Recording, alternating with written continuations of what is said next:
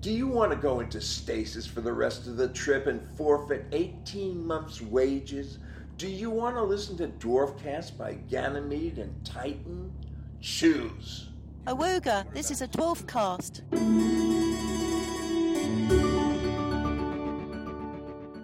Hello and welcome to the Ganymede and Titan Dwarfcast Book Club for Novel 2 Better Than Life, Part 3 Garbage World.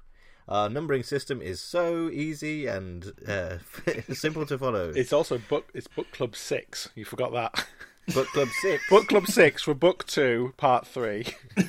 Dwarfcast one hundred and twenty something. Polymorph 2 Emohawk 1. and Knuckles. So, yes, uh, this is the series where we reread, dissect, and discuss the four Red Dwarf novels part by part. Um, and like I've already said, this is part three of Better Than Life Garbage World. Uh, joining me, Ian Symes, as you've already heard, are Danny Stevenson Hello. and Jonathan Capps. Hi. And we're also joined in spirit by many of our loyal listeners slash readers who've been leaving their comments on the book over at www.ganymede.tv. As usual, we'd recommend refamiliarising yourself with the book before you listen, uh, or familiarise yourself with it in the first place if it's the first time you've read it. There will be plenty of spoilers uh, for this part of the book, but uh, we'll try- do our best not to skip ahead. Um, and if you've forgotten what happened last time, here's a little recap. Lister and Cat are emaciated from their time in the game. While tending to them, Rimmer and Kryten notice that the engines are off. They turn Holly on, who explains what happened and is turned off with 45 seconds of runtime remaining. Kryten then notices that the ship is on collision course with the planet. With three weeks to turn the engines on and escape before impact, Rimmer and the Scutters get to work. When Rimmer accidentally kills half of them, they have no option but to abandon ship. As Kryten gets the still recovering Lister and Cat ready, Rimmer consults Holly, who quickly calculates the most audacious piece of astronavigation ever attempted. It boils down to playing pool with planets, and Lister thinks he can do a better job. He and Rimmer set off in Starbug and are successful, but Starbug gets hit by the planet's slipstream and crash lands on an ice planet, triggering a condensed version of Marooned. There's interference with Rimmer's hologrammatic signal, and he gets beamed back to Red Dwarf. Lister eats some dog food and falls asleep. He's awoken to the sound of the planet melting around him, but goes back to sleep while it blows over. On Red Dwarf, something is wrong with time.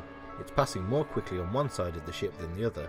The crew realise they're being sucked off into a black hole. I added a word to that. You did. See if you can spot it at home, listeners. And so, the uh, this part of the book kicks off with a little subchapter that sort of stands alone, uh, scene setting one, and it's just really, really good. Yeah. Yeah. It's like previous on the last one we talked about how uh, in this book um, we were wondering whether the um, the splits between the parts were kind of arbitrary, um, but here this part is incredibly well structured at this stage at least. Yeah. It start it starts off with a proper you know scene setter. It feels like the pre-titles of a movie. Basically, this bit like giving you the backstory of what happened with Garbage World. I really enjoy this kind of complete step change. And it, I guess it's similar in that it's do, it does it through the eyes of a brand new character as well. With John Yu, we discover what he's been up to, and that's how we discover the world and what's happened uh, with his with his buttocks wobbling hairily, according to the pros. And then he dies. And then he dies. That's what I was going to say. Is like the Grant Naylor are very good at just introducing someone for like four seconds before something inexplicably horrible happens to them. Yeah, Dennis and Josie.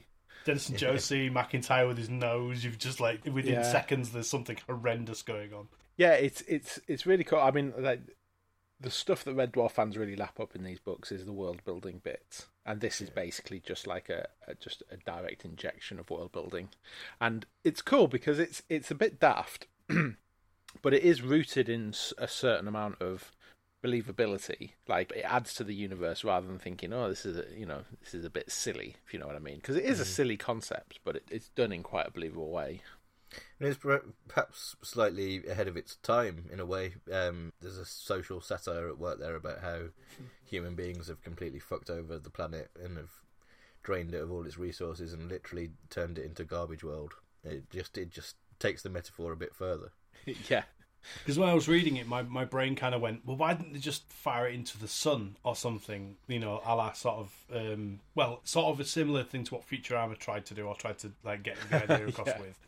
But then I realised it's like they do mention that as well. It's like it's too costly Mm. to do it, so it's like it's Yeah. easy just to dump it all on one planet and have one de- planet be designated as the shit planet. That's it. It's rooted in just enough um, kind of real world concerns, I guess, to kind of Mm. think, oh yeah, you can see how this would happen Yeah, in this situation.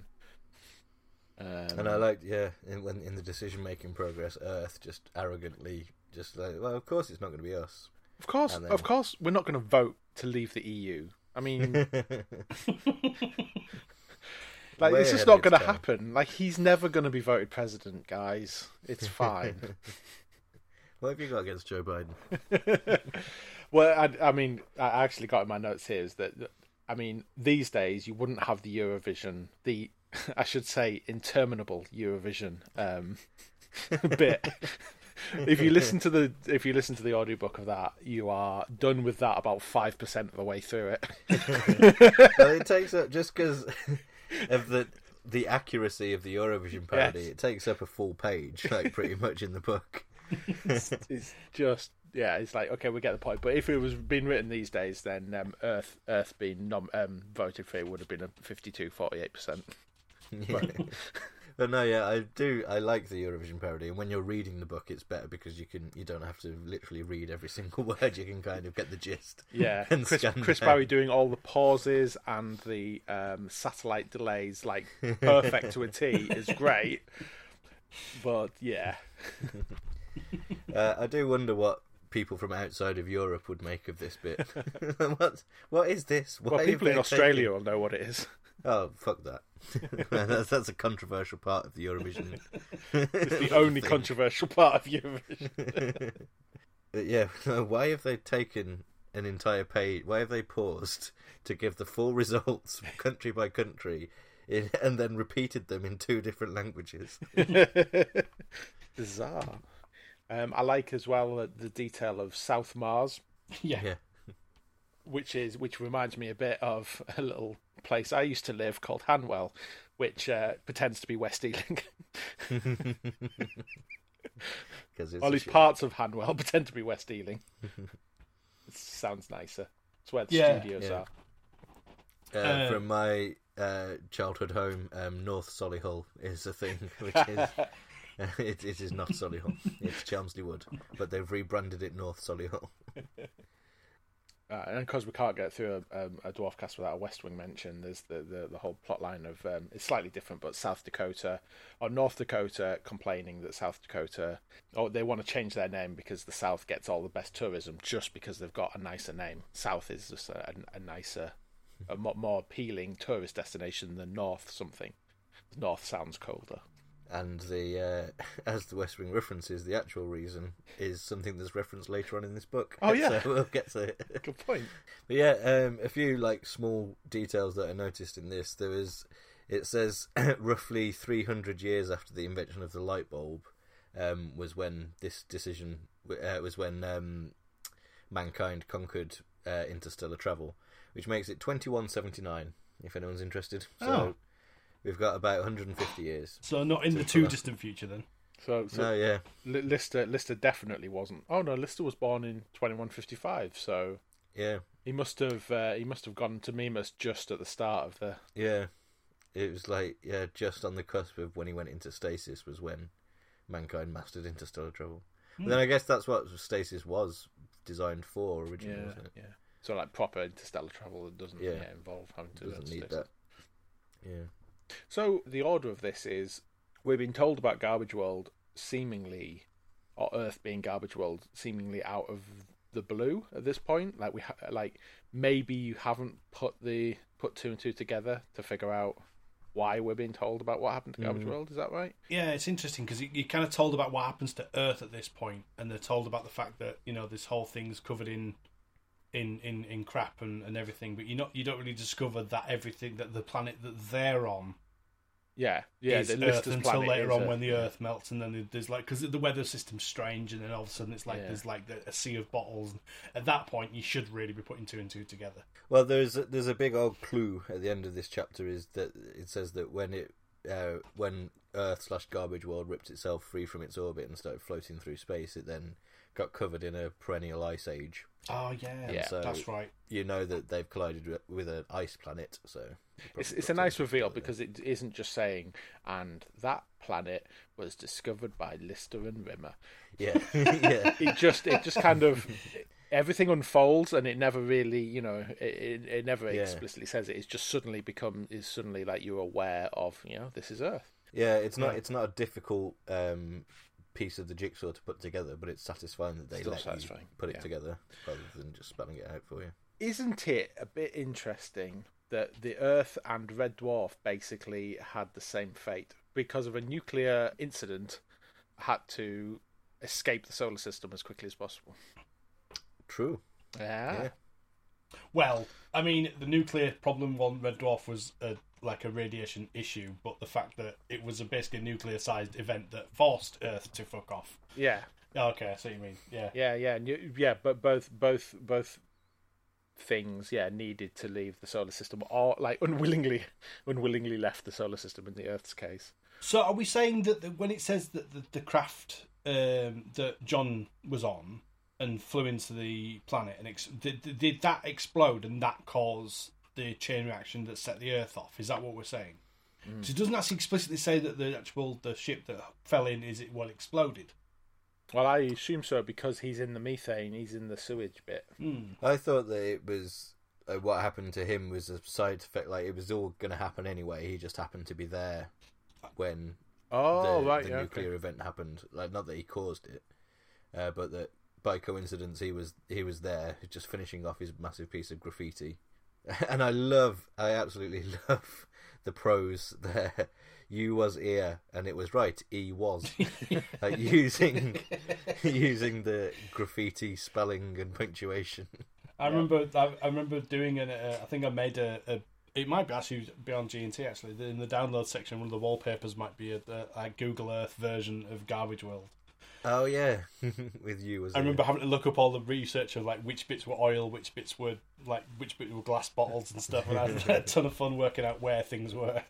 Uh, yeah, that's good. So, okay, so speaking of your wallpaper that you just mentioned, Danny, that I definitely heard, um, why why did they bother segmenting the rubbish? I think it's the joke of to separate out your, your crap, like your recycling and your thing. like- I've always assumed it was that. It was like a we're not going to just chuck everything everywhere. That would be too ridiculous. Let's at least Yeah. sort it. So it's satire of the of the uh, doing a little bit to to fool yourself into thinking you're actually recycling when really you're probably not. At the end of the day, it's yeah, all it's all just going to go to the same place. probably going into the same pile Yeah. most of the time. I don't know. I just think it's sort of like a you know a council intervened and went no no you you're definitely not going to do that Yeah. like you, you need to at least separate your rubbish if you're going to put it, if you're going to use earth you've got to fucking separate your brown bottles from your green bottles Well, that's the thing is that if you're being that granular, like North America is huge, and yet North America is like the bottles bit. like at some point, you've got to be like, well, this bit is general waste, and this is like we, you know, we're not we're not going to like misc, we're we're not going to like micromanage every last tiny bit of possible rubbish because that would be ridiculous. But it's not only that. Like, not only is North America the glass continent, but also it's separate, uh, clear, brown, and green Yeah. glass as well. And you're not going to have as many as many brown bottles, not even close. no, you're not. Yeah. Well, it depends. But like in Rob and Doug's world, there's little tiny brown bottles of beer that you get in with um, takeaway curry sometimes. Well, yeah. just all that, that. I think actually, genuinely, brown bottles were more common in the late eighties, early nineties. I think they were because I think they were cheaper to produce than clear bottles and I think Yeah. clear bottles Yeah. just became easy to make so therefore they just yeah So they overtook. White dog shit. you don't get white dog shit anymore. yeah white dog shit was definitely not easy to produce Got a few comments about this section. Oh, brilliant. Uh, Stillian and I dies uh, says it's endearing to have the Eurovision gag. It's fairly obvious, but these little references to when Red Dwarf was written, such as uh, Felicity Kendal and Norweb, add a sense of nostalgia now, and they're fairly infrequent, so don't date things too much. but Eurovision's still going is still going on is yeah, Eurovision is really enduring. It's been going since the fifties, I think. Yeah. Doesn't show any signs of stopping. I guess they included it because it was massive and it looked like it was always going to be around because they mm-hmm. wouldn't deliberately put something in that was kind of going to date it. Yeah, no, you. I think Eurovision being the butt of a joke feels old fashioned, whereas Eurovision doesn't feel old fashioned. If you see what I mean, like the jokes about Eurovision seem to have gone or moved or changed to be something else now. Yeah, it's now about how Britain never gets anything because of all the bloody politicals. Yeah. Uh, So I've just remembered that there's a, a potential Eurovision reference in the TV series in Better Than Life. The ship that Gordon is on being the um, SS Scott Fitzgerald. Um, that the uh, Britain's Eurovision entry that year in 1988 was Scott Fitzgerald. I didn't know that. It's a disputed reference. It might not be. Okay. Dave said um, having Pluto uh, referred to as a bona fide planet now dates the book. it will always be a planet to me. Hashtag justice for Pluto. I still don't. I still haven't kept up with this because the last I thought, the last I heard, is that it was a planet again. But it's kind of yo-yoed So Pluto is, I think, is now classed as a dwarf planet. dwarf planet. So it is technically a planet, a but there are planet other. But if It's South Mars. yeah, it's it's sort of sub Neptune. so it's like, Yeah. um, but if it was like if Pluto is is so small that it can be a planet, then there are loads of other things in the solar system that could be classified as the same thing as what Pluto is. So it's easier to say Pluto isn't a planet and say it's a proto or a dwarf planet than it is to say that it is a planet in the Right, same way as the other ones are. I mean, it's massively smaller than a lot of moons, isn't it? I mean, it's basically a rock. It's shit. it has its erratic orbit, as it Yeah, points out exactly. There's this, loads uh, of things that kind of like that say it's not a planet or shouldn't be classed as a planet the same as the others. But you know, there's only nine of us. We we should stick together, really. Yeah, Eight of us. the eight of us are here as normal. Muppet Jedi says during this uh, Garbage World backstory, they mentioned how Neptune was terraformed, which is a possible callback to Petersen's house on Triton. Uh, I'd have never picked up on that if it wasn't for the Block Couple, and I thought it was neat. You're welcome. Yeah, it's good that. So was it the fact that at the point when he had bought it, Neptune hadn't been terraformed? I still think he like didn't buy shit, and he was just like sold a piece of paper. That was the theory we came to. Oh, in the it was a first Book scam. I think, wasn't yeah. it?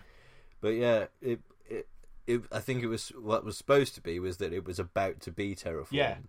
And if so, then that was actually a really smart investment on Petersen's part. Uh, but he died before it happened. But by the time of the Garbage World stuff happening, they had terraformed Neptune. Mm. I mean, quite aside from the fact that you wouldn't build anything until it was terraformed, because the, it'd be much more expensive to build something on an unterraformed planet, right? He's such an idiot. Infinity was weeks ago. right now, we're far more concerned about the terrible thing that happens to Lister in part two of chapter two of this part, which is yeah, it's just relentless for Lister.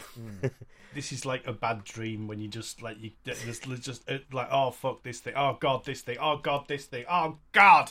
It's awful. it's awful to read. It's just unrelenting. The prose is, is just so well written. It feels like there's genuine peril. Yeah. Even though I know what how it all ends because I've read this book before, still reading it, you got a sense of oh god, The visualization of it, like they, they just communicate it yeah, perfectly. It's so good. When I first read this, when I when I when I first because I've I've only read the I've only heard the audiobook just like the most recent, just because you know um, in preparing for this. But when I used to read the the book, this bit used to not make much sense to me in terms of like the the geography and everything working the way it was. But this time reading it, like it's so clear what is happening with the where the bunk is and and, and where everything is relationship with the acid stuff, like the the peril of it is just so tangible. Like you can see the the, the fear in Lister, like like understanding what is going on right now. yeah. It's just You feel that. You really you, do. You can imagine being in that situation, which is weird. And it, he d- he gets some serious injuries in it as well. He get he has a smoking peephole in his hand, and he loses an earlobe. yeah. So like it does have an effect on him massively.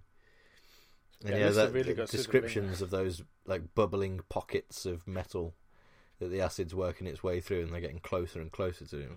God, like and Lister is claustrophobic in the TV series as well. So if you add that in, he's, he's having a terrible time. It's that it's that image of when he says, "Oh, you know, like "Oh, the acid rain's been going on. God, it's how is it not getting through the bunk above him?" And he looks up and it's all bulging towards him. It's just like, holy shit! There's a nice um, a nice comment from International Debris actually, which uh, is a point I was going to make. But um, Lister didn't really expect to find an access hatch leading straight down to Earth maintenance decks smack under the bunk, but it still surprised him when he didn't, is another masterful comic sentence, which I just fucking butchered reading back. But um, yeah, it reminds me of Rimmer being angry that there isn't a, a blast off button. yeah, it's the bit where he's talking about his fury. He's absolutely furious that that isn't there. Yeah. Then he goes and makes himself a a protective suit made out of solid steel that is too heavy to move, which is good. But it's also like that's written so he does that and then realizes that he can't move, and so you think it's just all been a colossal waste of time, and that and that that's the joke. But then he comes up with an ingenious method of moving it by attaching it to a forklift and operating it through a pulley system, hmm.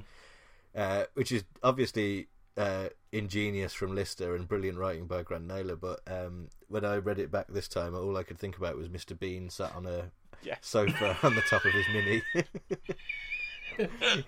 That's essentially what happened. yeah, that's a good point. And actually, maybe this is the hardest bit to visualize in your head, unless you're visualizing. and just visualizing him Mr. attached to a mini. It's yeah. fine. And yeah, they reveal that, like, you know, once the forklift truck gets fucked, that the armor is being eaten through to the point where it's light enough for him to move, and that gives him just enough time to get to his shelter. Is is Yeah. yeah, it's pretty exciting. It's a nice nice way of kind of getting him out of the situation because really it's quite masterful like how fucked his situation is and then being able to actually get him out of there in a particularly believable way kind of is quite impressive Yeah, we have to buy into the fact that the acid rainstorm is entirely localized into a very small area. yeah, so if you accept the fact that that's possible, there was that whole thing in the comments that I think got resolved in the end of someone saying like acid rain does not work like this. This is absolute nonsense. But it does point out in the in the thing of like this wasn't like normal acid rain. This was really really weird acid rain. It was localized, and then there was there was the you know, and and the the conclusion that it's the Earth attacking Lister. I think pretty Yeah. much kind of underlines the fact that if you're going to buy into that concept, then the things that the Earth can do should be pretty much unlimited, right? Because if if you're going to make the Earth sentient, and I, I've got a note here that just says Rob and Doug are hippies. it's almost certainly true. The Earth is attacking Lister in an almost Truman Show like way as well, where like Yeah. it's literally Yeah. only over him. Yeah, ironic attacks as well, like the oil rain. Yeah, it gets to the point where I don't think that we are supposed to think that it's literally the Earth is sentient and is attacking him, but it basically everything that happens to him in these few chapters, like it's just so much relentless torment Yeah. for him. Where every time he thinks he's safe, there's something else comes along. Like, oh, okay, I'm safe from the acid rain. Oh shit, it's raining oil. And then, right, I can get out, out of the way of this. Oh no, there's an earthquake. Oh no, the oil's caught fire. Oh god. Well, the thing is, is if it wasn't the Earth directly attacking him and he didn't actually make a pact with the Earth to stop it, then he sets up home just down the hill from the original site. Like, surely he would have been, like, he would have had all of those things happening to him on a daily basis because if that if it wasn't the Earth attacking him, then it would be the norm, right? It would it would always happen like that. I don't think it was Norm.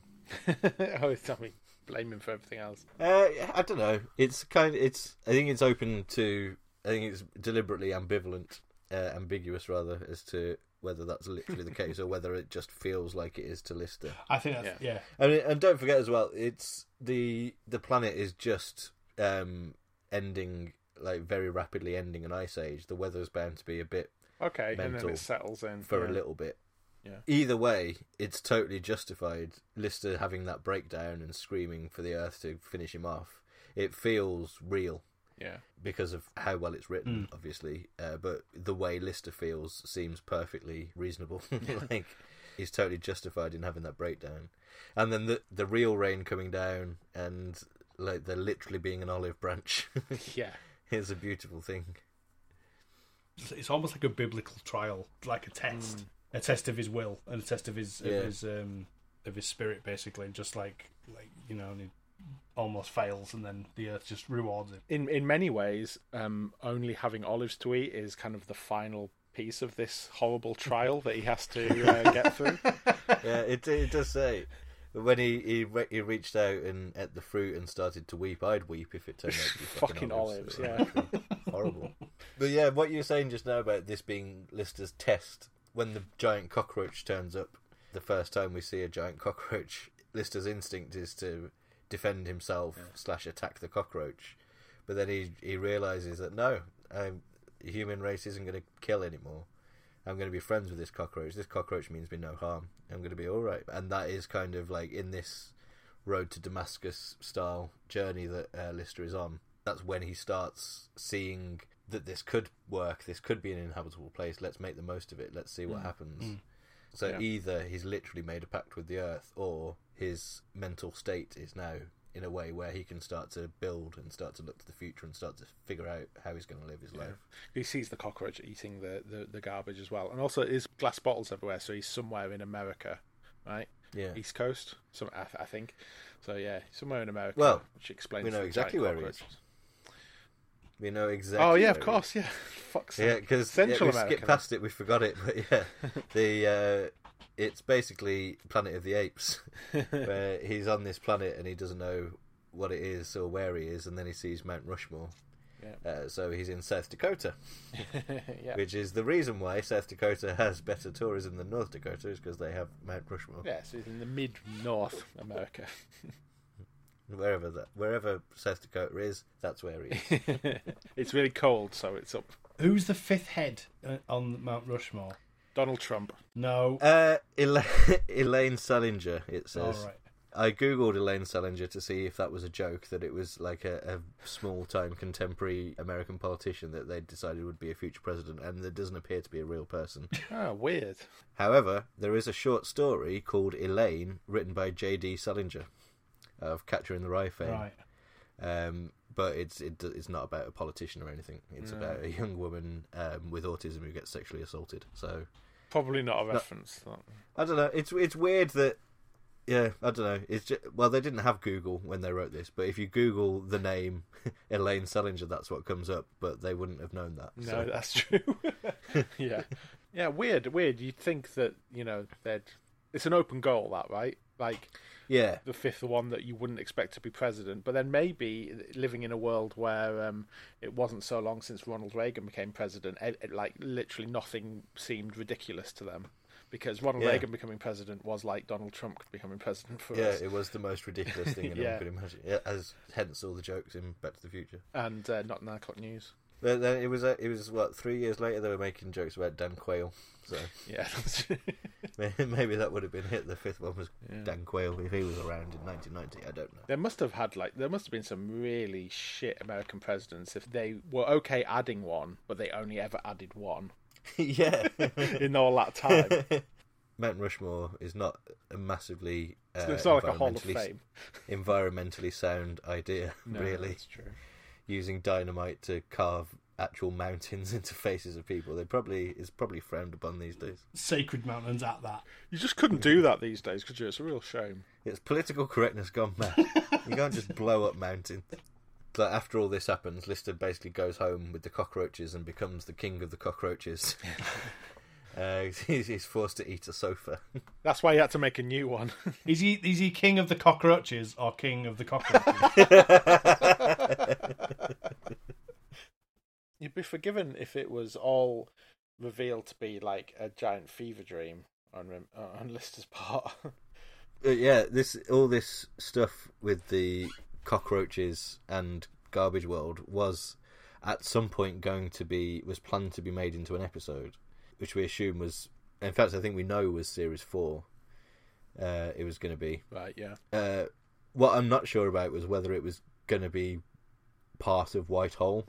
Yeah. Whether originally like, they wanted confidence and What- paranoia into me squared sort of a thing. Yeah.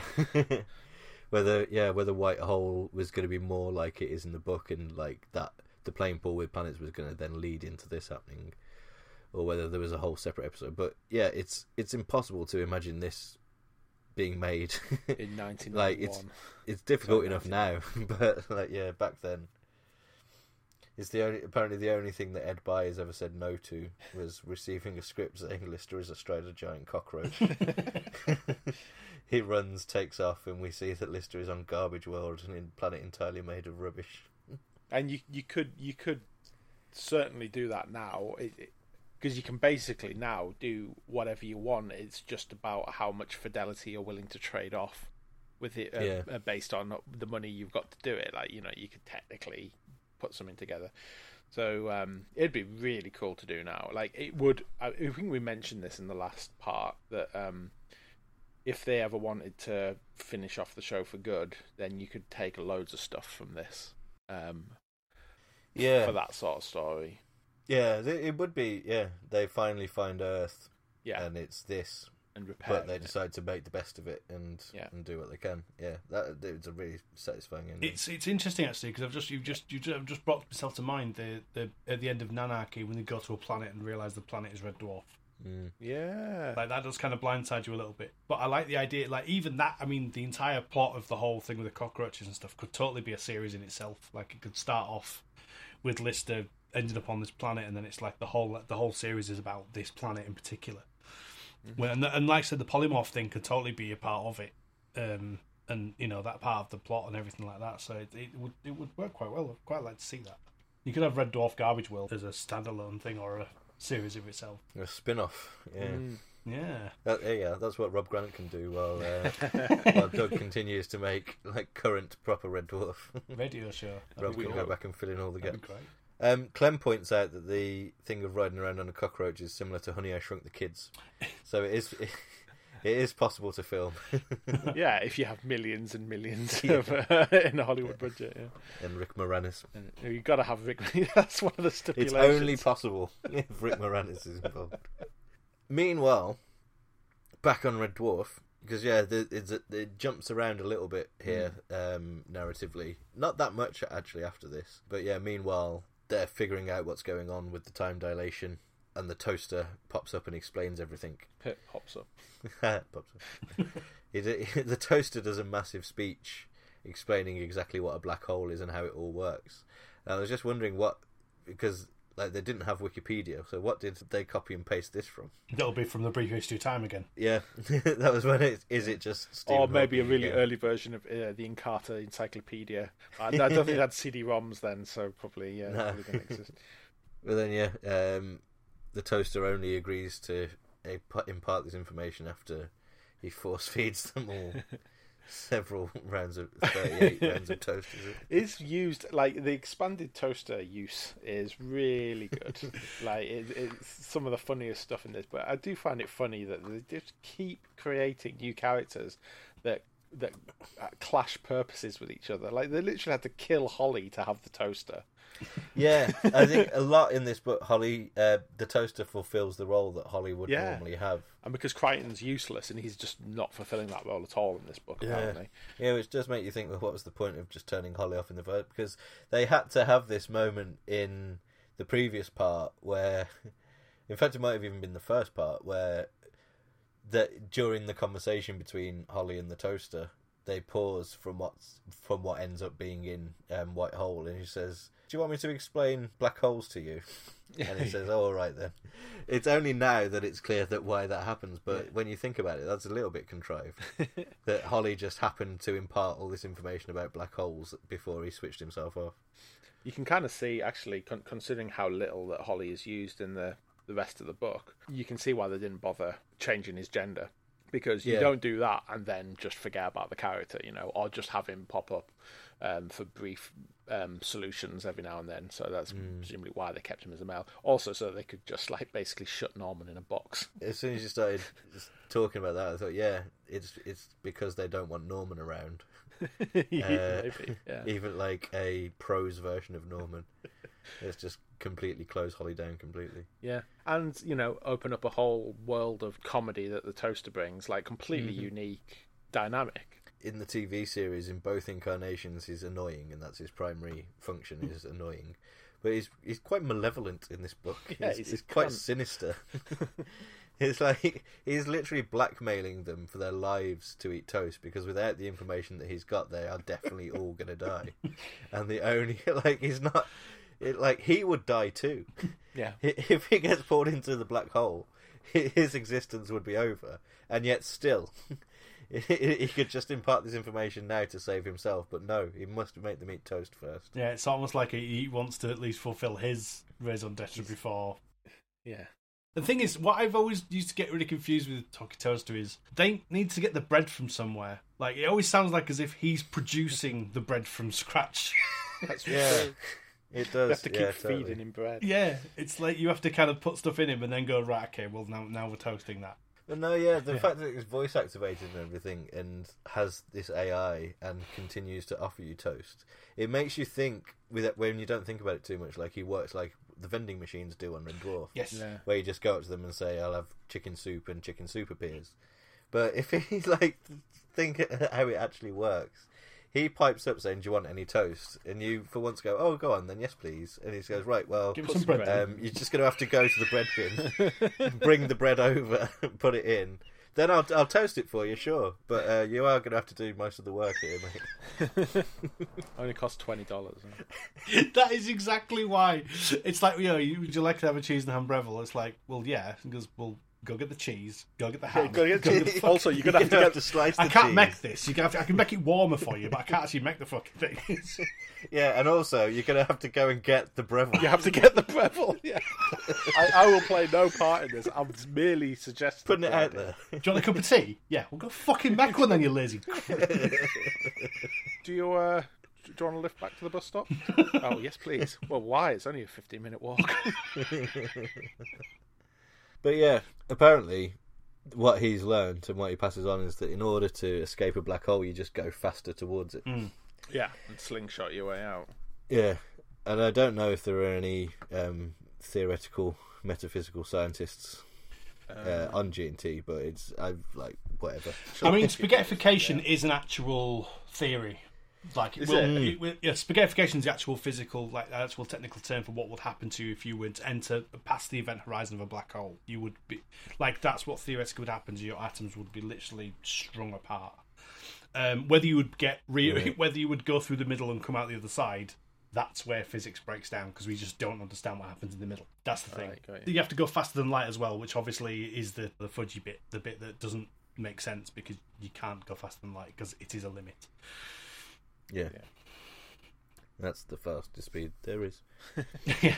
Yeah, it's the the spaghettification thing is really weird. I can't get my head around it. And so in my head, I'm picturing it in quite a cartoonish way, where they are Yeah, just two Like, eyeballs literally- and a pile of Yeah, two eye exactly that. Two eyeballs as meatballs on top of a pile of Exactly. It's like the flying spaghetti monster. That's what I see it as. Is like, Yes. oh, yeah, exactly. and all their noodly goodness. It's, kind of like the Simpsons style, big round blinking Yes. eyes. they look like a Play-Doh fun factory where you just like you, you push the uh, Ah, you, yeah. you push the Play-Doh through the thing and it comes out all like hair. So Dave says an interesting thing because this is something I've been struggling with since it's been a topic of conversation for like all the books really. But he says this might be the point in which book Kryten goes from David Ross to Robert Llewellyn. And I've been thinking about this, and I don't think I think he's he's yo-yoing for me. I can't I can't nail him down at all. Like he's sometimes he's David Ross, sometimes he's Robert. It's uh, it's very odd. there is a bit in here where Kryten is counting down to them reaching light speed or reaching the event horizon, Yes. whichever it is. I can't remember. And he keeps getting distracted and forgetting to do bits of the count. Like Yeah. he misses the twenty seconds, and then they have a conversation about that, and that causes him to miss the next one. That's Robert. But that feels like Dave era Robert Kryten. Yes. Right? Yeah. It either feels like early Holly, like series one and two Holly, would do that, or maybe even all Holly. Actually, it feels like any version of Holly would do that, and then like much later Kryten would do that, but not any of the Krytens that exist in this time. Yeah, I agree. And I think this this is a bit where most of the time, if Holly hadn't been turned off, that would definitely be Holly, who was missing out bits of countdown. Yeah. that's definitely more of a Holly thing than a Kryten thing. And so yeah, I still find Kryten's character really difficult to place in this. Yeah. It was still the transition period, wasn't it? It's kind of a unique version. He's neither David Ross or Robert Llewellyn. Like in Infinity, he was definitely David Ross the whole way through, but here is kind of a middle ground. And I think only in the last day really is does Robert's version of Kryten get nailed in Series Three. Um, Series Four is a huge, huge change for Robert's portrayal of the character and like that how strong his performance is in Camille, and you, then you think of White Hole and and all the rest of it. I think if they were writing it after they'd filmed Series 4, it would definitely be a more solidly Robert Kryten. Hundred percent Robert. But yeah, when you think of Series 3 Kryten, when you look back, it's not he's not quite the Kryten we now know and love. Uh, so no wonder the book version wasn't quite there either. And this is where we get introduced to the Omnizone, isn't it? That's yeah, that's exactly what I was going to say. Yeah, we there are six other universes uh, as well as Yeah. ours. So down from infinity, yeah, down down many from infinity. It's the number of parallel universes to seven. perfect. yeah, that's a much better way of saying that goes against later established multiverse yeah, theory. basically. Um, well, infinite universes came in series four. Has anyone said there's an infinite number of realities or universes before series four, before the Dimension Jump? Dimension Jump was the first time, but we didn't we didn't really see evidence of that until Stoke Me a Clipper, Right. Yeah. with the sheer number of um, of aces there were. Do they say that there's infinite universes in parallel universe? I guess they do, don't they? I think, or they suggest it anyway. So I think you just said we've entered the fourth dimension, which is coexisting reality. Yeah. It's. It, I find the the idea of there being like, well, I, I guess it's seven, isn't it? So like seven, Yeah. including our current one. The idea of like seven seven universes, like more interesting than infinite, like uh, because infinite is every decision makes a split off, and that is almost the accepted kind of theory at the moment. But Yeah. seven feels so specific; it feels more fantasy. It's like someone has designed that. If it's if there's seven, yeah. That sounds like intelligent design Yeah, of yeah. some description. That like here's here's the backwards one and here's the female one. well, they're all backwards. They're all backwards Yeah, apart from that's ours. what it is. we're the we're the ones that are backwards. All the other ones are backwards, and we're not. We're the backwards universe, and yeah, so we are the backwards universe. it's like Norse mythology. I think there might even be seven realms in Norse mythology, where Midgard is ours, and then you got Helheim and uh, I was going to say Sovngarde, but I think that might be an Elder Scrolls thing. It's so easy to get those. it really is. um, and um, uh, Valhalla, you know, uh, heaven and stuff like that. And they're, they're all presented as more like um, kind of planes of reality. Um, and I think there's about seven of them. So meanwhile, they get out of the black hole. Everything's fine. Yeah. Everything's fine now. The black the hole's not a did it, problem. everyone. uh, and then they go and search for Lister. So they split off into pairs, um, Rimmer and Cat, and Kryten and the Toaster. and it's just, it's so weird. The Toaster joins the search party. Uh, like, he's just a part of the regular crew now. He's like a new main character. And they must have made a decision, a conscious decision, that like they're better off taking the toaster than just leaving him on the ship because they could just leave him on the ship. Like They could he couldn't follow the them, but they've decided actually we probably need this toaster. Yeah, apparently he's hyper intelligent because Yeah. he's got all of Holly's knowledge past him. He's retained, you know, a decent amount of Holly's knowledge. Yeah. Yeah, so they they go exploring. Uh, Kryten's nose literally explodes. I was gonna, I was gonna mention that. Uh, yeah. unlike unlike McIntyre, is qu- unambiguous. it has literally exploded. Uh, Kryten and the Toaster find multiple life signs, and then you assume that that's Lister and the cockroaches, and then you kind of forget about it, and then Cat and Rimmer are exploring and find Lister. And I almost missed that it had happened when I was reading it. I was like, "Oh, hang on, then. Why? Why did they find Yeah, life they signs found? as well?" Yeah. yeah. But yeah, it's a it's a nice little clue that not all is well. Yes. And then yeah, Lister's all old now. I like that we get the moment of like where he's angry with Rimmer, like saying, "Oh, I'll be back, trust me," but that it doesn't last too long because obviously he like he also comes to the conclusion that uh, well, it wasn't deliberate, was it? So we It get wasn't their fault, yeah, it it's wasn't their hole. fault. Yeah, so we get at this point we've had Lister in Better Than Life, and then emaciated Lister, and then about five minutes of normal Lister before we got starved Lister again. A, bri- a brief bit on the planet, and now he's like ancient Lister. like it, it's like it's just it's just You never say he's ending. ancient Lister. He's sixty-one. Well, well, Uh, a good point. Okay. Craig, Craig Charles is fifty-seven now. Oh shit. uh, sorry, fifty-six. Craig Charles is fifty-six now, so it's not too far off. Yeah, not too far off. Yeah, so I, I, th- I think I said ancient because in my memory he was like somewhere in his eighties because Well, you're probably picturing Future Echoes yes, old Lister. so. That's exactly what I'm doing. Yeah. Yeah. Yeah. But he's, he's actually he's, and he's described as like he's physically He's fitter than he was. sixty-one. Yeah, because he's spent his like thirty odd years. He spent more than half his life on Garbage World Yeah. at this Yeah. stage. He's now 61. They say he spent 34 years there. Which he's he's he's surprisingly eager to like get the fuck away and get back on Red Mm. Dwarf. To be honest, like, he wants to take it back to the solar system, but why does he want to take it back to the solar? Like you'd expect him to be like, "No, this is definitely my home now. I'm not going anywhere. This is fine." Mm. Yeah, I've not really, I've not really thought about that, but it makes no sense to tow it to the solar system. There's, there's nothing to gain from doing that. You're going to just create another ice age on the damn thing. Yeah, it's, it's going to fuck up what is built, and like you never know how the planet's going to react to being moved again.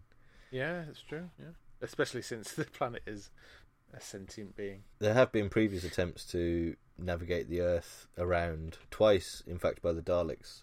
Uh, once in 1964's uh, Dalek invasion of Earth, and then in 2008's uh, the Stolen Earth slash Journey Ends. But that's that's for another time. God, the journey ends has bollocks ending.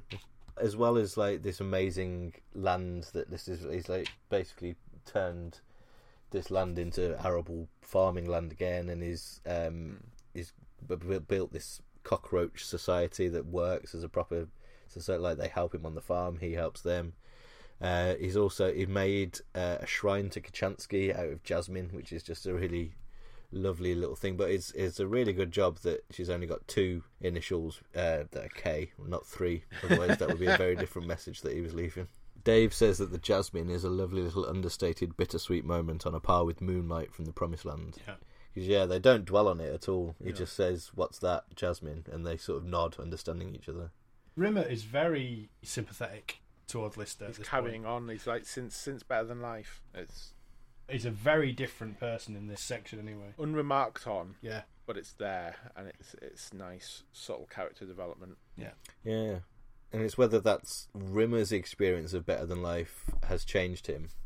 Is that the case, or is it just in response to just how fucked up Lister has been for the last Yeah.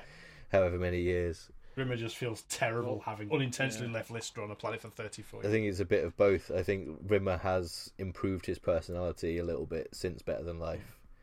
Um, like he's realised a lot of his faults and started to work through some of his issues. But on the other hand, like even Rimmer at his worst couldn't be a shit to Lister at this stage. Lister's been through a lot. We discussed this before. Was basically a giant therapy session for Rimmer, Yeah. um, including like you know confronting his Oedipus complex and all the rest of it, because he it was a very directly connected to his psyche sort of experience, a very intense one. And he's come out the other side thinking, God, I'm glad to be actually back on this ship with these cunts, and then Mm. suddenly realizes what you know that that he values everyone. Well, values list. uh, Well, some of them. yeah, one of them maybe. And then, yeah, just as this is all established, there's now two listers. Now, this is the bit that I forgot about because it really does ring more of Psirens than polymorph. Exactly what I was thinking. Yeah. The way that the old Lister turns off the radio signal gives you the possibility that he might be mm-hmm. the imposter and not the one that they're mm. looking at.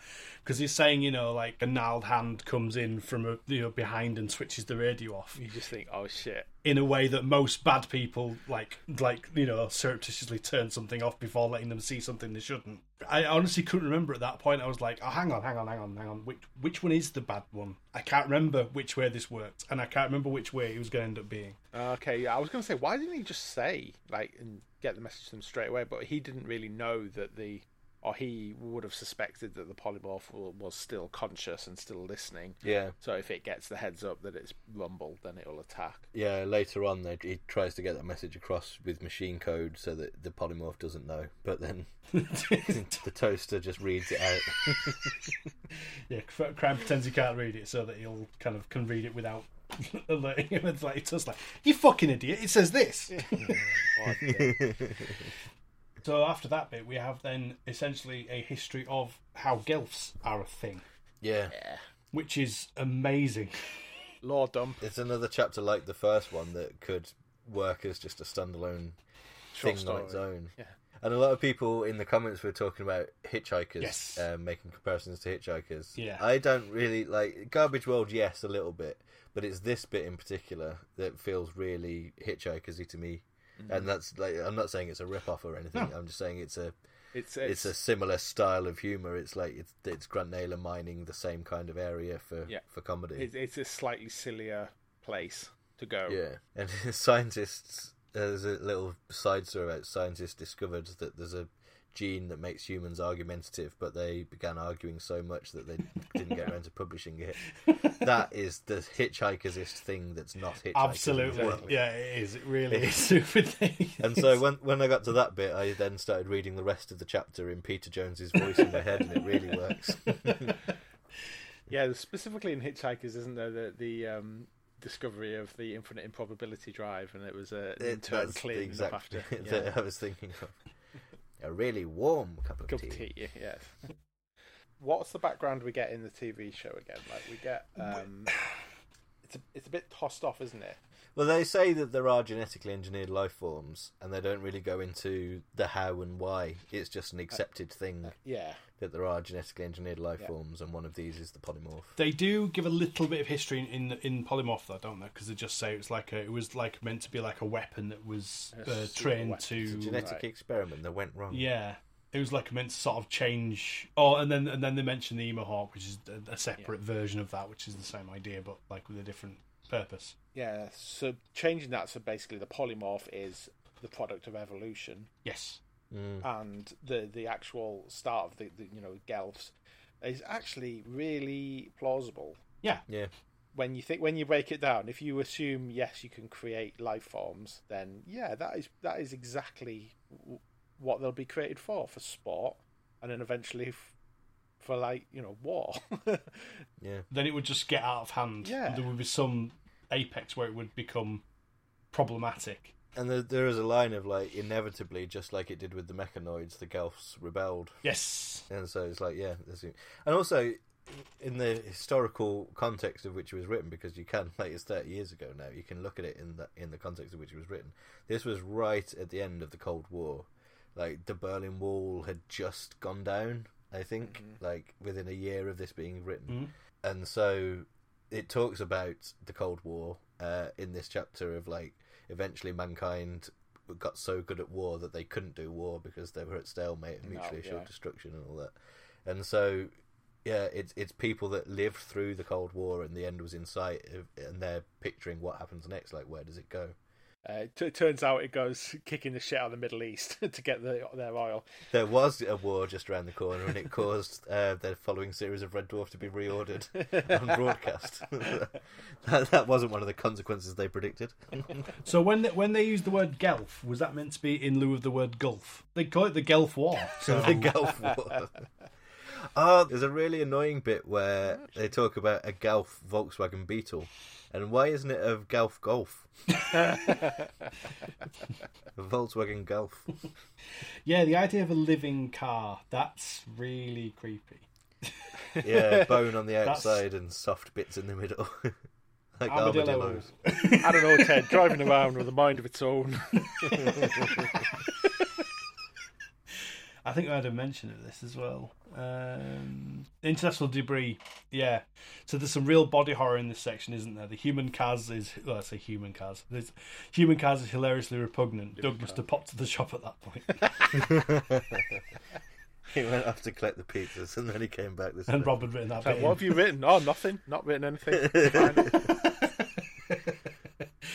I said I can't remember the exact description in Polymorph, but is this the first description of Gelfs as an acronym?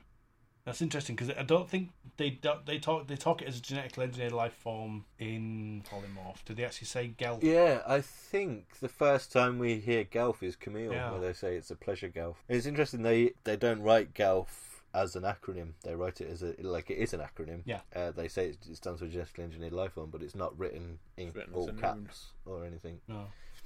But th- I think this whole section, like up up to and including nowish, is the best bit of Better Than Life. I think so. There's so much stuff in here. It's those world building chapters that really make it. Yeah. They're like pausing from the action every now and then and just like because those things enhance everything about like those bits enhance the TV show for you and yeah.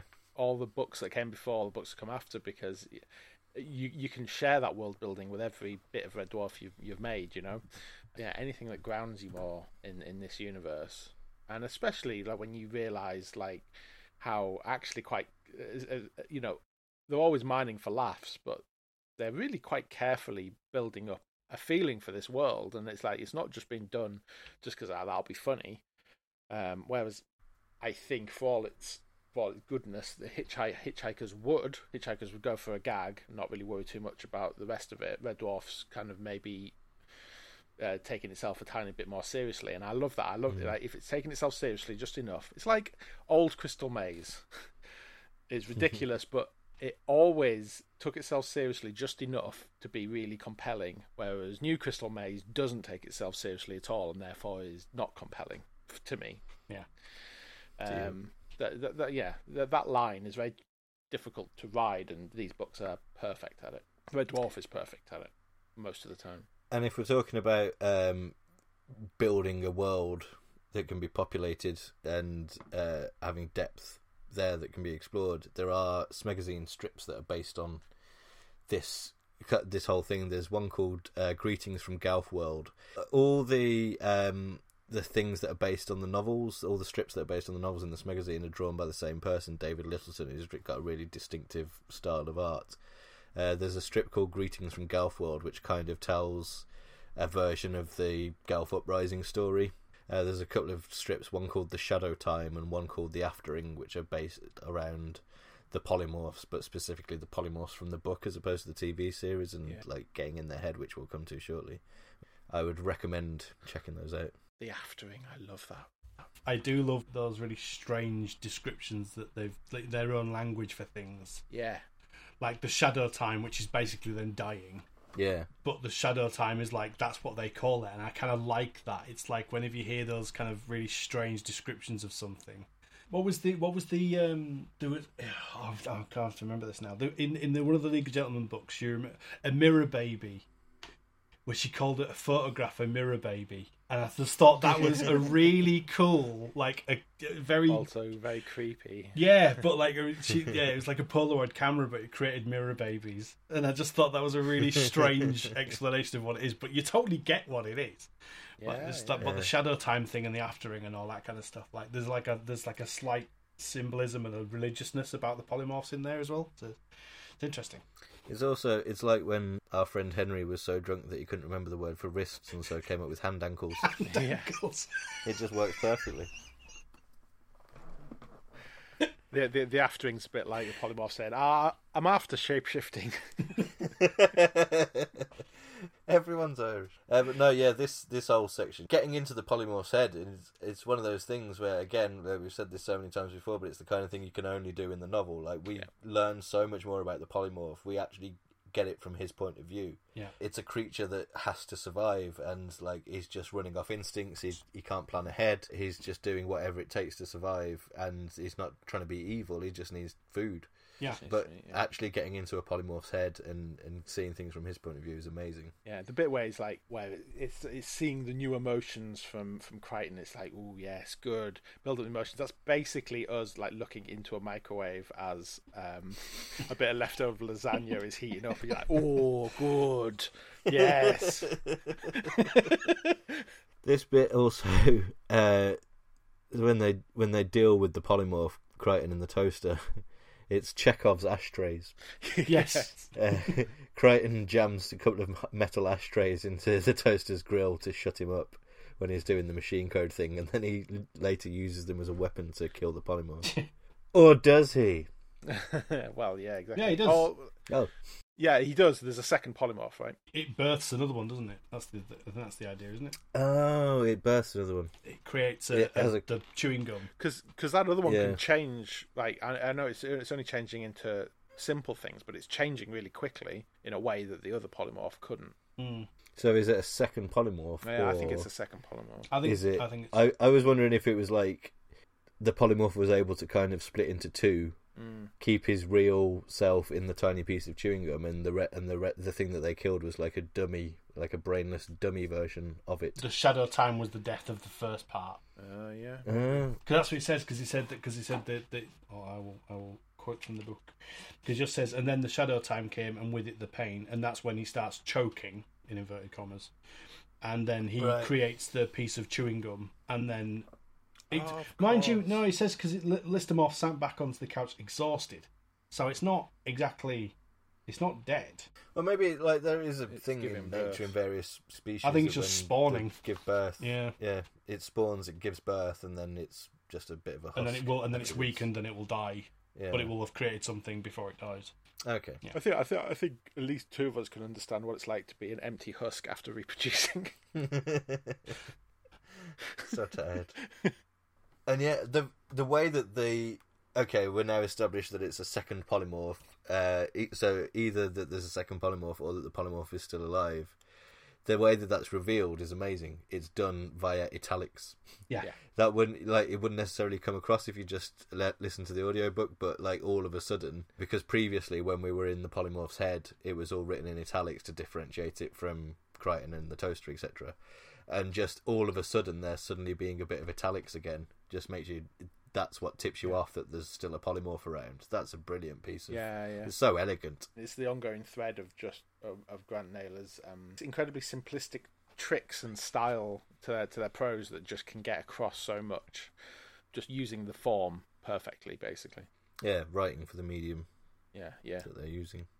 And so yeah, then when we get back onto Red Dwarf, it's basically just polymorph, like the entire episode of polymorph, Mm. pretty much. Yeah. Which is it's weird. It, it's I think it's it's not often in the novels that there is so much that's a direct lift that has so little changed. It's like it's virtually the whole episode, and there are changes. There are variations which we might as well go into because I've written almost all of them down.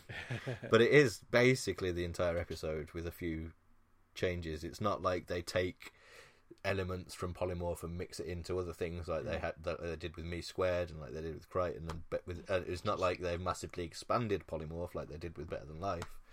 Like once they've got past that initial bit with the polymorph that's on Garbage World, then this is just the episode. yeah, Yeah. And it's not like it's bolted on unnaturally. Like it flows very naturally. Like Yeah. they put the legwork in to set it up because obviously all the new polymorph stuff is a huge amount of work to, Yes. to set this up. But Lister, you know, getting back onto the ship after 30 years, having his shower, having his be- favorite meal, like all that kind of leads really nicely into yeah. the Shami Kebab um, opening and, and stuff. It's just, I don't think we needed the boxer short scene like in prose. In prose, that, that just yeah. seems like let's just put the lot in because it's the best scene in the show. You know, we need to have that in. Um, I just, I don't know. Maybe I'm being unkind. I think they would feel it would be lacking or missing if it well, if it wasn't put in. People would have maybe wondered why. Yeah. But at the time, I think it was one of the you know one of the, the best things they'd ever done in terms of like an audience reaction. So By a mile, yeah, Mm. Yeah. I mean, you know, series three, and it was series three was the most recent series. So. I do like the description of uh, Kryten trying to like the shami kebabs are almost uh, like a like a really antsy bomb that's going to blow up at any point if he if he moves them too quickly. yeah, like it's handling nuclear waste. It makes me so hungry thinking about these. it's got three sets of oven gloves on and he's holding them at a distance with tongs, and yet you don't go near them like they just would suddenly implode. You don't want to be touching your groinal socket after touching a shami kebab that's that hot. Oh, okay. oh, the groinal socket. yes. Yeah. Go on. You, you, you're going to mention that? the the whisk attachment uh, that he uses, it's implied that it's just like uh, when when it finally appears on screen in Ticket to Ride, like the whisk is on the end of a long cable, so that he can hold the whisk in his hand. Yes. But here, it's just a whisk that's like Rigid. attached Yes. directly to his groin, and so he's basically humping the mixing bowl. That is exactly what I was going to say. And it, it, it does remind me of watching Richie fuck a fishbowl in bottom. but it is an absolutely extraordinary image, is that? Like, because it is worse. It is so much worse than just the vacuum attachment. Yeah, the big floppy vacuum. Robert would have had a field day with that scene. That would not pass. That would have put it above a 15 in, in 1989, I think. I wonder if the conversation actually happened in Series 7 about that, because they'd be like, could he just actually have it on the front of his like, no, no, it needs to be, he has to have it, he has to have it that way around. Otherwise, it just looks horrendous. It's, it's yeah, it, it's like it's too close to being an actual rude thing. Like a huge, like giant vacuum hose sized thing is is like an exaggerated comedy film. But it, if it's like the size and shape of a penis, then it's just rude. But it does completely tie into the whole how ridiculously designed Kryten is as a thing. Like, Yeah. no one actually thought about that until they got it made, and it was like, oh, hang on, that looks a bit. Mm. Well, it's too late to change it now. Which is quite realistic, I think. Yeah. Exactly, you know, the amount of times people have made logos and things that look incredibly rude until someone points it out and they go, oh, yeah, yeah, we didn't think about that. Like, there was a OGC, was it, or something? There was a, a logo that looked like a man having a wank. The you London turn it on its side- Olympics, uh, Lisa Simpson. Oh, What- sucking a giraffe off or something. Oh, no, that was uh, the Resident Evil 6 uh, logo or something. I was spit roasting a giraffe. oh, it's a spit roasted giraffe, that's right. Yeah. There we go. Ding. Mark that down on your bingo cards. Uh, cultural Marxism. so yeah, changes between the book and the TV version, other than Kryten's whisk attachment. It, it was amazing to me that Mr. Rat appeared so early on in the um, in the sh- in, in Red Dwarf's history before well before series twelve. This is an interesting point. I was going to bring this up as one of my small points. Lister hates rats, apparently. Mm. So it's interesting that Mr. Rat was a, a potential, unless it's just like because it's an alternate universe. It's like oh, it's, It's an alternate universe where he loves rats so much that he got a rat. Well, in the TV universe, his second biggest fear is snakes. In the book universe, his second biggest fear is rats. So it does change from universe to Yeah. universe. Oh, okay. Do you think it was because of how unrealistic the rubber snake was in Polymorph that they decided to change it? Uh, someone said something pretty much to that effect. Oh shit! which uh, still uh, uh, uh, says the change to a rat perhaps indicates Rob and Doug's dissatisfaction with the snake prop, even if that doesn't make entirely make logical sense. Yeah, I can I can kind of see. Yeah, they're basically this book is just a revenge mission against Norman Lovett and that snake prop. I don't think it works as well. I don't know. Uh, it's one of those things where it's hard to tell because I'm so familiar with the TV version that any small change just feels weird, and I'm not judging it fairly. But I prefer snakes to rats.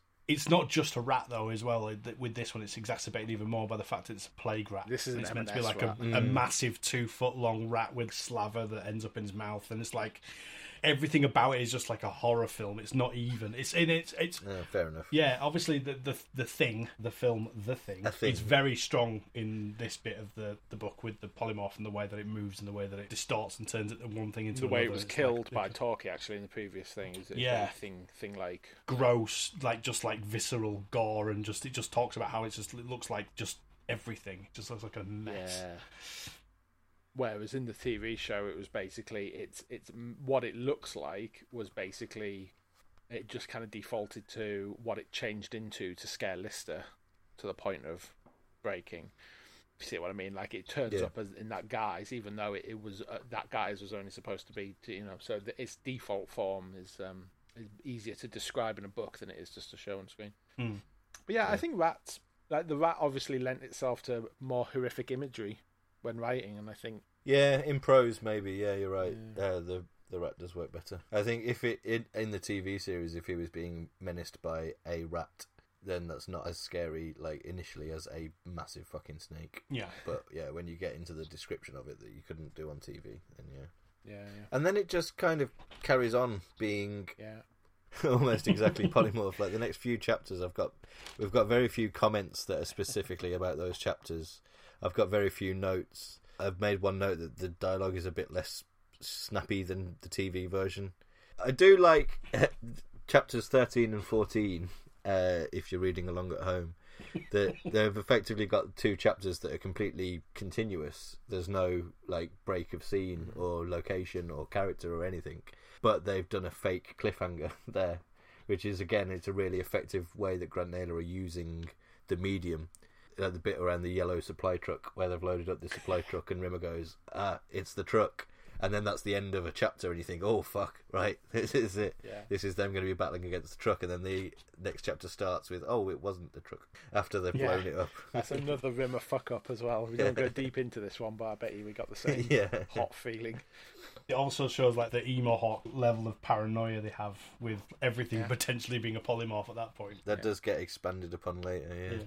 I was hoping that there'd be more clarification in the book as to you know the heat-seeking missiles that are going around and they're following the cat Yeah. and they're relentless and they're all powerful and they can't be stopped. What exactly is about a lift door that's completely impenetrable to them? Yeah. Uh, that's not clear in the TV series. It's not clear in the book either.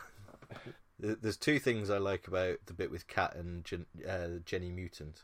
Uh, one is that I don't have to look at Frances Barber, and the other is the description of the cat lost a short one-sided struggle with a large cheesy grin, and that is exactly what Danny does in the in the show. Yeah. That's exactly what it is. It's like he's trying not to, but he can't help it. They've taken they've taken their scene notes straight out of the script, haven't they? Yeah. yeah, that's great. It's weird that um, it's extra extra sexualized, isn't she, in the, the book version? There's a comment about that. Uh, Dave says the polymorph woman who seduces Cat feels far more explicitly described as a male sex object here. I don't know if Frances Barber will have been willing to don an orange PVC suit and thigh length boots. Cat has learnt nothing from Better Than Life.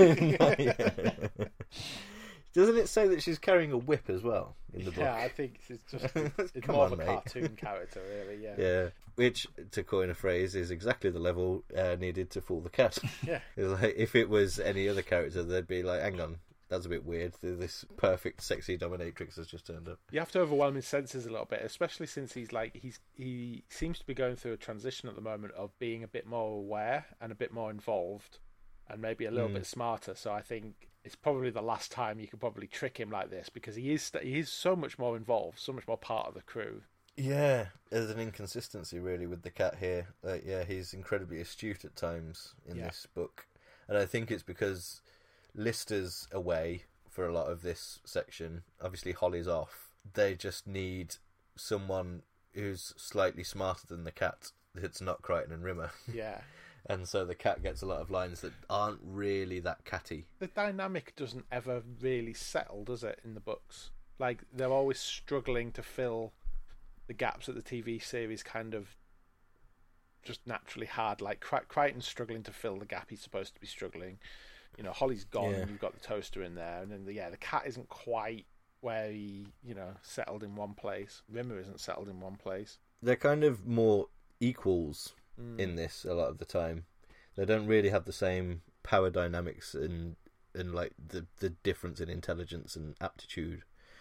I mean, it does it changes throughout the books though as well, and I Mm. think yeah, because there's no status quo in the books, uh, they never settle back into those patterns. They're always in peril. They're always in the middle of doing something. Something huge as well. It's always something life changing is happening. Yeah. They don't really have time to go and Yeah. back into those default versions of the characters. And and now Lister's in his early sixties. yeah, he's the angry Lister from the TV series, but um, I think I find this quite easy to imagine. Actually, like I think the the angry angry old Lister is just inherently kind of more amusing to me than just you know angry normal Lister. I think it's it's a Mm. nice fit. Um, like you know, just imagine him being just being crotchety. the biggest change between TV and book is how Rimmer gets got by the polymorph. There's no Rimmer's mom being shagged by 61 year old Lister, unfortunately. uh, but eff- effectively, the polymorph hacks into Rimmer, and Yeah. like a little virusy type thing goes into the hologram projection suite, and we get like a basically a montage of angry moments from Rimmer's life, which is just really good. That that's Rimmer all over. It's Like any any insight that you get into what makes Rimmer tick and what has made him the way he is is always going to be enjoyable. It's so creepy. It kind, it kind of surprises you as well. You're lulled into this. Oh, this is polymorph. This is polymorph, and then he's then he says like it's inside me. Like what? What? Mm. And so it just completely takes you by surprise. You're just like, man, that's creepy. the audiobook version of this segment is really really interesting because the way they've used audio to kind of denote a montage of ideas every time they get to a specific section where where where it dot dot dots it basically fades Mm. out until the next bit kicks in And and, and it's like a overlaps. swathe of memories just slowly just Yeah. making him feel worse and worse and worse and every time you can hear like it never says the word angry to begin with and it, just, and it makes him so Yeah. angry and then even that becomes less and, and even that just gets more and more prevalent and more and more prevalent and it's just really really well done and i think that the audiobook like uh, captain mentioned earlier was like a more than they needed to do for that bit really works for the for the bros, and it just it, it works really well. Well, that's news to me because I didn't have the unabridged version of Better Than Life as a kid. I had the unabridged Infinity, uh, massive like six tape set, uh, but I only had the abridged version of Better Than Life. And in the abridged version, they basically cut out all of this. Yeah. In the abridged version, spoilers for something that we're about to talk about. Um, Lister has his heart attack directly after the first polymorph attack back on Garbage World. So none of this stuff that's basically the retread of the episode happens at all. And it's, I think it's quite a good call if you're going to cut anything from the book Yeah. because this did drag a little bit when I was reading it because like I was so I was enjoying the first half of this part so much all the stuff around garbage world and the black hole and the world building stuff. And then it just like as a proportion of the part like half of it is a TV episode transcribed with a few changes. And it's just a bit of a shame really. If we if we're reading this book having never like seen an episode, then you wouldn't think like that. I think it's just because, Yeah. like a lot of people, especially in the comments, a lot of people were saying that when it got to bits that were basically rehashed prose or rehashed bits of episode, you kind of almost not switch off, but you kind of sort of run an autopilot through that bit of the book. Yeah. You don't really mm. take it in as easy, even though there might be subtle differences and a bit of you know slight changes and stuff. But I've noticed that a lot of it is you kind of coast through it, going, "Oh yeah, this is the bit." I don't, you could literally just think, "Oh, I might just skip this bit because I don't need to read it." Like I already know what's going to happen here. Start to gloss over. yeah, you don't really think about it. But when it comes, like I said, when it comes to the more interesting bit, the, well, not the interesting bits, the bits that are the more you know divergent bits from the what we see in the TV show, that's when your brain kind of switches back on. and one of those really uh, something that they changed really took me out of my stride quite a lot, which was the joke uh, that Kryten gives of when he says you have all the wit, charm, and self possession of in the TV series. He says of uh, Alsatian dog after a head swap operation. In the book, he says all the charm, wit- wit, charm, and self possession of Jayne Mansfield after the car accident. Which is a really horrible and unnecessary joke. It's really jarring. It's not a Red Dwarf type joke at all. That's like taking the piss out of a real life horrible thing. But it's Kryten being genuinely Being- unpleasant. It's Kryten's guilt. much, yeah, yeah. it's guilt free Kryten, and so they make guilt free Kryten far more extreme than he is in the TV version. Absolutely. Yeah. I mean, there's a bit where he he walks around waving his middle finger around. uh, when I was reading it, I thought it's a real shame that they, because they say at one point, Kryten says "screw Lister" and "screw you." It would have been better if he'd have said "fuck Lister" and "fuck you," because you're you're writing it in a book and you want to shock. If Red Dwarf ever was to use the F word, then this was the perfect place to use it. Yeah, that's This is where Kryten goes back to being David Ross Kryten rather than Robert Llewellyn Kryten Mm. as well, because it's like swivel on it punk. It's that level of fuck Yeah. you. That's what Yeah, I get out of that bit. It's weird. And then in the scene, the where they're all the alternate versions and Rimmer's chairing the meeting scene, the toaster's there because Holly's not there, and and he's chipping in with the with the lines that Holly would have. Uh, and then Kryten kills him. so, after, and I'd forgotten that that had happened. And so, after all that we'd been saying earlier about how now Talkie is a main character in this book, Talkie is fulfilling this role. He's going on missions with them, and he's doing all this stuff. And now he's dead forever. He's, he's- he's the original Katarina. yeah, bit weird. Uh, Dave brings this up. Says that Kryten killing the toaster is pretty brutal. Yeah, it hmm. is. It, he doesn't really deserve it, but then he has been quite annoying through the whole thing. So you kind of meant to feel like as if it's like a thank God, but you don't. You kind of feel a bit sorry for the toaster because it's just like I think that's the point of it. It's meant to be a senseless killing, isn't it? That's the idea. Yeah. Hmm. And it actually ties back to so a comment we didn't mention back when they were on Garbage World, just after the polymorph was picked up, when Kryten was throwing things at Talkie. Pete Part 3 says, I realise this is a setup so that Talkie can supposedly defeat the polymorph, but Kryten's bouts of violence just don't feel right here, especially when you consider the emotion which is stolen from him shortly will be his defining one, guilt.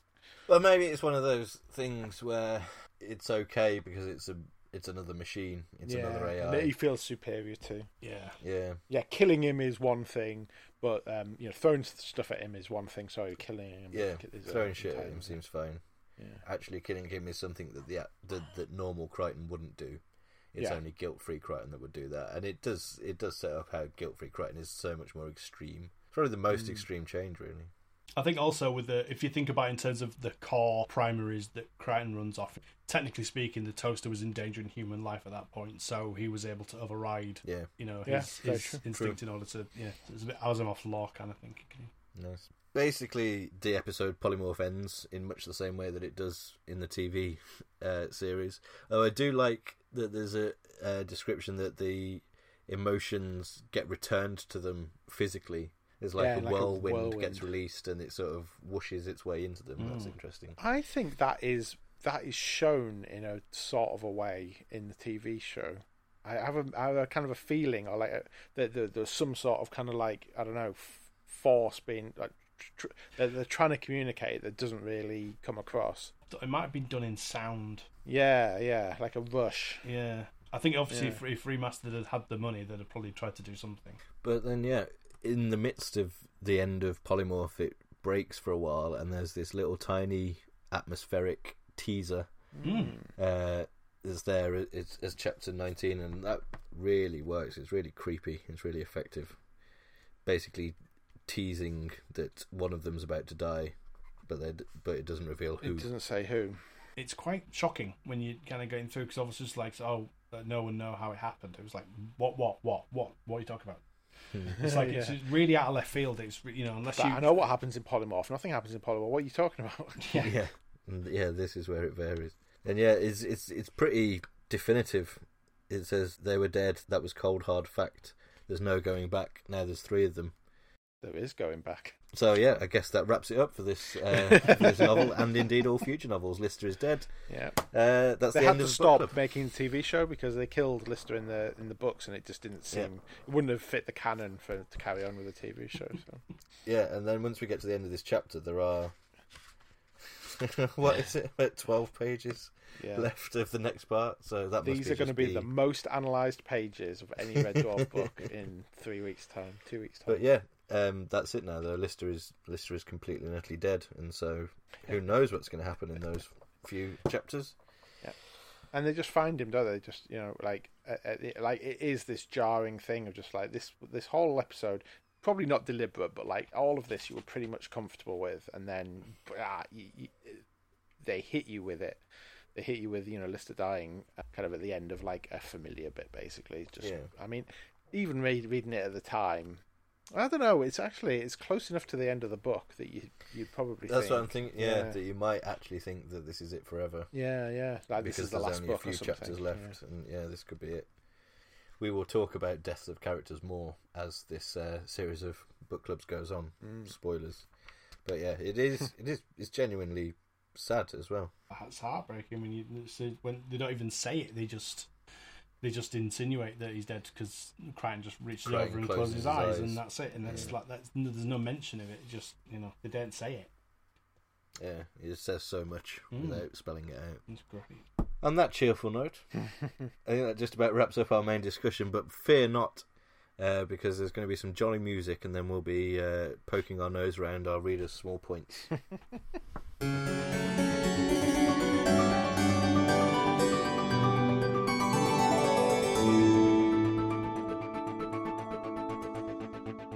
So we'll start with Pete Part Three, who's actually got quite a big point, um, comparatively speaking, compared to most of the rest of our listeners. He says, uh, "It's said in She Rides that the ice age on that planet has been in place for countless millennia, and the vagueness is somewhat contradicted in Garbage World when we get a definitive history. The status of the ice age being otherwise unchanged opens up two possibilities. One, the planet hasn't had a recent orbit at all. It recently arrived in that region of space, and Kryten's judgment that it was ripped out of its orbit is correct, but only in so much as it was ripped out of orbit about three million years ago, and it doesn't find a new one until Lister plays Paul. Or the planet has been in that same orbit for countless millennia, and Holly doesn't plot that far ahead, even with an IQ of twelve thousand. That is the largest small point I have ever heard. the whole thing about the planet has been in the same orbit and Hod doesn't plot that far ahead. It's like, yeah, the, there is a whole thing about like you can predict the the orbit of like two objects against each other, but when it comes to anything more than that, it becomes essentially chaos theory. So it is really hard to kind of plot Mm, scientifically even to plot the three body problem, basically. And also, it's Lister that doesn't take it into account rather than Holly. Exactly. Yeah, I suppose. I mean, Lister just basically d- thinks he can do it when actually he was wrong. He can't do it, Yeah. and Holly was right. and they should have just do- Holly did plan it, and if they had done Holly's coordinates, then Garbage World might not have happened. Which would be a shame because it's a really entertaining bit. Yeah, it's really good. So I'm glad Lister fucked it up. Quinn uh, says, despite my internal image of the books from this point being very series three to five for obvious reasons, I still try and keep in my head the image continuity of the books. So I try and keep the series one to two bunk room, drive rooms, etc. But I also try and keep and succeed usually the images of Lister and Cat being woefully unwell. I really struggle, and I also struggle with this of remembering that Lister's sixty-one a lot of the time Mm. because the period where he's old, most of what we get is rehashed um, TV script, and so it's it's impossible to picture those scenes with anything other than the TV version for me. I just my I don't have the imagination to override what I've seen on TV. It's too strong. It's, uh, the association is Yeah. just way Yeah. too strong.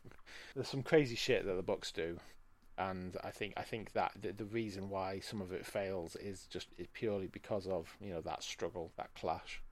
It's interesting though because when it comes to the, the, the acid rain and, and whatnot, it's it's always been it's always been strange to me when I think of how big Starbug is supposed to be in the book. The, the sense of scale's kind of thrown off a bit. I don't know whether Starbug is genuinely massive, or because it's like he drops a piece of thing down the, the, the hole that he creates with acid rain, and it takes like you know ten seconds to to hit the floor, and it's like he how fucking it's about thirty foot. yeah, exactly. Yeah, so it's quite a you know unless it's just like unless to him it just seems like it's forever, Mm. and he's just you know Yeah, unreliable narrator. Also, another thing that is weird about this in terms of the ships, they have got Starbug, they've got Blue Midget, and they've got White Giant, and that's it.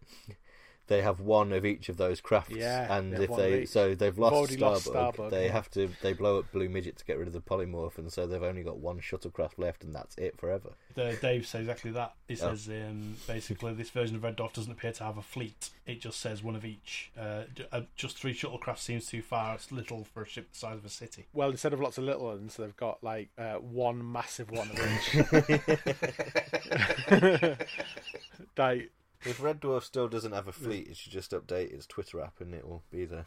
By the time this, we release this podcast, they may have got rid of fleets already. yeah, it's cool. It's cool that White Giant kind of comes in here because it's not called White Giant in the original TV script, was it? It was White Yeah. Midget there, so it's kind of been kind of transposed Yeah. and slightly So changed. yeah, not only do it they is all have a unique color, they all also have a unique name. Yeah, because I think uh, the- I don't think Yeah, there's such a thing as a, a, a sun that can be a white midget. I think a white giant is something they can be. Yeah, Uh, that's true. I, know, I don't think a star could be a starbug. Oh yeah, shit. it might yeah, be. I forgot there's a whole thing about the design of Starbug being the reason why it's called that. But yeah, the, the, that was the whole thing, wasn't it? It was like it was meant to be white, and they called it white midget because it was like oh, it's a spacey name, and then it became blue, so it was a blue midget. I don't even know if blue midget's a type of star. I don't know if that's just something they just made up. Like, no, I think they just changed. They yeah changed Yeah, changed the color and it's a then synonym. a synonym for dwarf. I think is how that came about. Um, Shoes have souls. Uh, says about the toaster. It's quite strange as the character was a main character in this book and in White Hole, and then had to wait a quarter of a century before the next appearance. Uh, maybe Rob and Doug just ate a lot of toast in the late eighties, early nineties. Yeah, and they got fucking sick of toast from that point on. I mean, that might be true. That might be genuinely born out of like when they were writing, they were just making shitloads of toast, and then got sick of it and became a thing. we'll have to Yeah. we'll have to start digging into this stuff. Think about the level of restraint, because in some ways Doug Doug didn't have any restraint whatsoever because, or like, even both of them because Ace came back, Duane Dibbley came back, uh, Ace came back again, the Dibbley family came back in Series Eight, and yet during none of that period did they did they bring back Talkie Mm. Toaster, which you'd think would be like a no brainer if you're doing that sort of thing anyway. Especially as in Series Bring it Eight, they back. had the original bunk set, uh, bunk room set, and everything. Yeah, yeah. Um, could have got John Lenahan. They should do a, a two toasters special, like the like Doctor Who special, where they have both versions of the toaster. You'll be careful; they can't touch each other across the time. Between two toasters, it's just like an interview show where you have people. We'll come back to another uh, small point from a listener because that narratively will work well for us to include it later in the podcast. But we've got our own small points to whap out now. So Lister, in order to uh, ingratiate himself with the cockroaches, eats a bit of sofa, and I, th- I think there was a bit of a conversation in the comments about how exactly does one eat a sofa and like how does that all work. But it rang a bell with me, and I googled, and yeah, I'll put it in the um, put it in the show notes. But I did a bit of googling, and there is a, a woman who is addicted to eating sofas, according to this article in the Metro. While most people have a sweet tooth love munching on cakes and biscuits, one US mum has a very different type of craving. Mother of five, Adele Edwards from Florida, is addicted to another kind of snack, the sweet kind. Of course, from Florida. She loves chomping on household items such as elastic bands and rubbers, but her biggest weakness is snacking on the polyester stuffing in her sofa. So it is possible to eat a sofa, apparently. It is absolutely possible to eat a sofa. So far, so good. Haha. Yeah, and then in the end, he had to make he had to make a new sofa out of toilets and fluff from something. Uh, vacuum cleaner fluff Vacuum cleaner fluff. Yeah. in bin bags. Which does sound really comfortable. I wouldn't mind it. Do you two have any small points? well, I have one small point. It was saying on Garbage World. So Lister um, says that they've encountered a polymorph before, kind of crept into their camp and um, Mm. caused caused some mischief before they killed it. So, if Lister knows that the polymorphs are hanging around, why didn't he have any sort of suspicion that the Rim and the cat were polymorphs? And- That's true. yeah, Yeah. Especially because they don't look any different than when you they last don't look saw any them. different, and he'd be just like, "What?" He just assumed that that was just them. I think yeah, it would be weird because it's you, you kind of want that reveal to happen later. But if Lister's all of a sudden tackled the cat, saying you know and asking him questions about you know, Yeah. it does make me yeah. Prove, I was gonna say it reminds me of something else, but it's, but he could have just like hit it. He could have attacked him and gone, "Sorry, I thought, no, never mind." Like and then and then that that would then run back later to be why he attacked him. yeah, it's true. It would it would spoil the reveal, wouldn't it? Yeah, like you wouldn't realize Um, you wouldn't really think about what it would be that Lister thought he was, but that would then tie back I mean- later on when he said, you know. I've been thinking like, are there any clues in like how he was? Because we don't get, we're not in Lister's head during that conversation.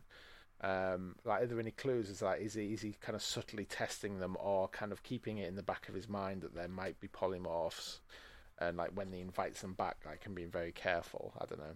No, I think because we, as the reader, don't know about it yet. Yeah. It's um, Just it's doesn't relevant. Yeah. yeah. so the whole book's really- ruined. Book's ruined. doesn't really stand up. Yeah. Speaking of polymorphs, another of my small points is that there's a bit where uh, when the polymorph is trapped in Blue Midget um, that's about to be shot off into space and he's trying to find a way out, he changes, he rapidly changes into all kinds of different things just to kind of get his bearings and figure out a way to escape. He just like changes into lots and lots of different things. And that retrospectively gives a reason for why the polymorph in the TV series did the same thing Oh, yeah. when it first went on board Red Dwarf and just like really rapidly changed into loads of things for seemingly no reason other than it's a cool, funny thing to show a TV audience. but now, retrospectively, there's a reason for why it does that. That's the polymorph getting its bearings. It's like it's cycling through all these uh, shapes that it knows to try and figure out what's going to work best in this Or situation. discovering new shapes based on the, the minds of its new prey. Yeah, Like it's Yeah. like it's practicing. Oh, pardon me. There's no one here. I'll have a bit of a practice. Just yeah. Shape shift like no one's watching. Uh, another great bit of using the medium, uh, using typography, is when they're talking about um, the rat uh, in the polymorph section. It says uh, Lister watched in adrenaline-inducing slow motion as the rat landed on his face, and on his and face are all on separate lines. yeah. so it's like on his face. It's like a meme. it's like it's being revealed. it's like Rob and Doug channeled uh, the way internet people speak tw- thirty years later. Yeah. And that's it. That's the tweet. Chris reads that perfectly, as you'd imagine. Finally, one of the trips, one of the montage of Rimmer's angry memories involve him taking a girlfriend home and finding his brother John snogging her in the greenhouse. And that's a kind of proto version of the Fiona Barrington story from Yeah. Inquisitor, where it was him in the greenhouse with the girl, and he thought he got lucky, but it turned out he had his hand in warm compost. So, having successfully rooted our noses through those small points, it's time to have a good old sniff of our small passages. this is the bit where we each read out a bit of the book that we particularly like and that we were kind of sport for choice on this one. Thinking about it, I'm not sure we're going to do this uh, section next time, but we'll cross that bridge when we come to it. We might accidentally read out the entire The chapter. entire. I think it's me first chronologically this time round. I was tempted by um, all the garbage world stuff, but everyone's just really familiar with that anyway. It's so memorable. You don't need me to say it. So I'm going to do a bit of the spaghettification segment. Everyone became part of everyone else. They threaded together and formed a new whole, with a W. They weren't four, they were one. The particles that had once formed Rimmer's intelligence, in a blinding flash of empathetic insight, suddenly became aware of the desperate, monumental importance of toast. Instantaneously, the strands that had been the toaster were conscious of the overriding necessity for dressing well and have a really terrific haircut. The vermicelli that was now the cat tasted the feeling of being mechanical, and knew with unshaken certainty that Silicon Heaven existed, and that the best way to get there was through diligent hoovering. Simultaneously, the macaroni that was Kryten knew what it was like to be Rimmer. He understood what it was like to have had those parents, that childhood, that career, that life. It was impossible to scream, but that's what Kryten was trying to do. The ship was no longer a ship. It was a huge tachyon, a super light particle howling through a universe outside our own. It was a pool, then a wave, then a ball, then a dot, then it had no shape, it just was. The huge mound of spaghetti slithered across space-time and peered into the face of the spinning white disk. Look, said a part of the spaghetti that was mostly Rimmer. In the centre of the spinning light were six interlocking coils, like fibre optics but of a size beyond size. The immense hollow cables twisted and undulated like the snakes on the Gorgons' heads. The tubes were of colours that had no meaning to the human eye. They spun and swirled in a timeless dance of beauty. Not for the first time, Rimmer cursed himself for not bringing his camcorder. So 80s. Oh my god. yeah, everyone's got phones. They can record anything at any time now, Grandad. I love the. It was a pool, then a wave, then a ball, then a dot. Yeah. Again, that whole thing of trying to describe something that is impossible to imagine. That is indescribable, yeah. Colours that made no sense to the human eye. And a super light particle, a tachyon, comes back in Holoship as well. As as I was reading it out loud, I suddenly had tachyons in my head. Yeah. Who's next? Is it me? Uh, I believe so. Okay, so my section is basically a little bit about the Gelf history. Blah blah blah blah blah blah blah blah. Then, Now something. something, uh, then in the middle of the 20th century, the human race hit a major problem. It got so good at war, it couldn't have one anymore. It spent so much time practicing and perfecting the art of genocide, developing more and more lethal devices for mass destruction, that conducting a war without totally obliterating the planet and everything on it became an impossibility. This didn't make human beings happy at all. they talked about how it was maybe it was still possible to have a small, contained war. A little war, if you like. A warette.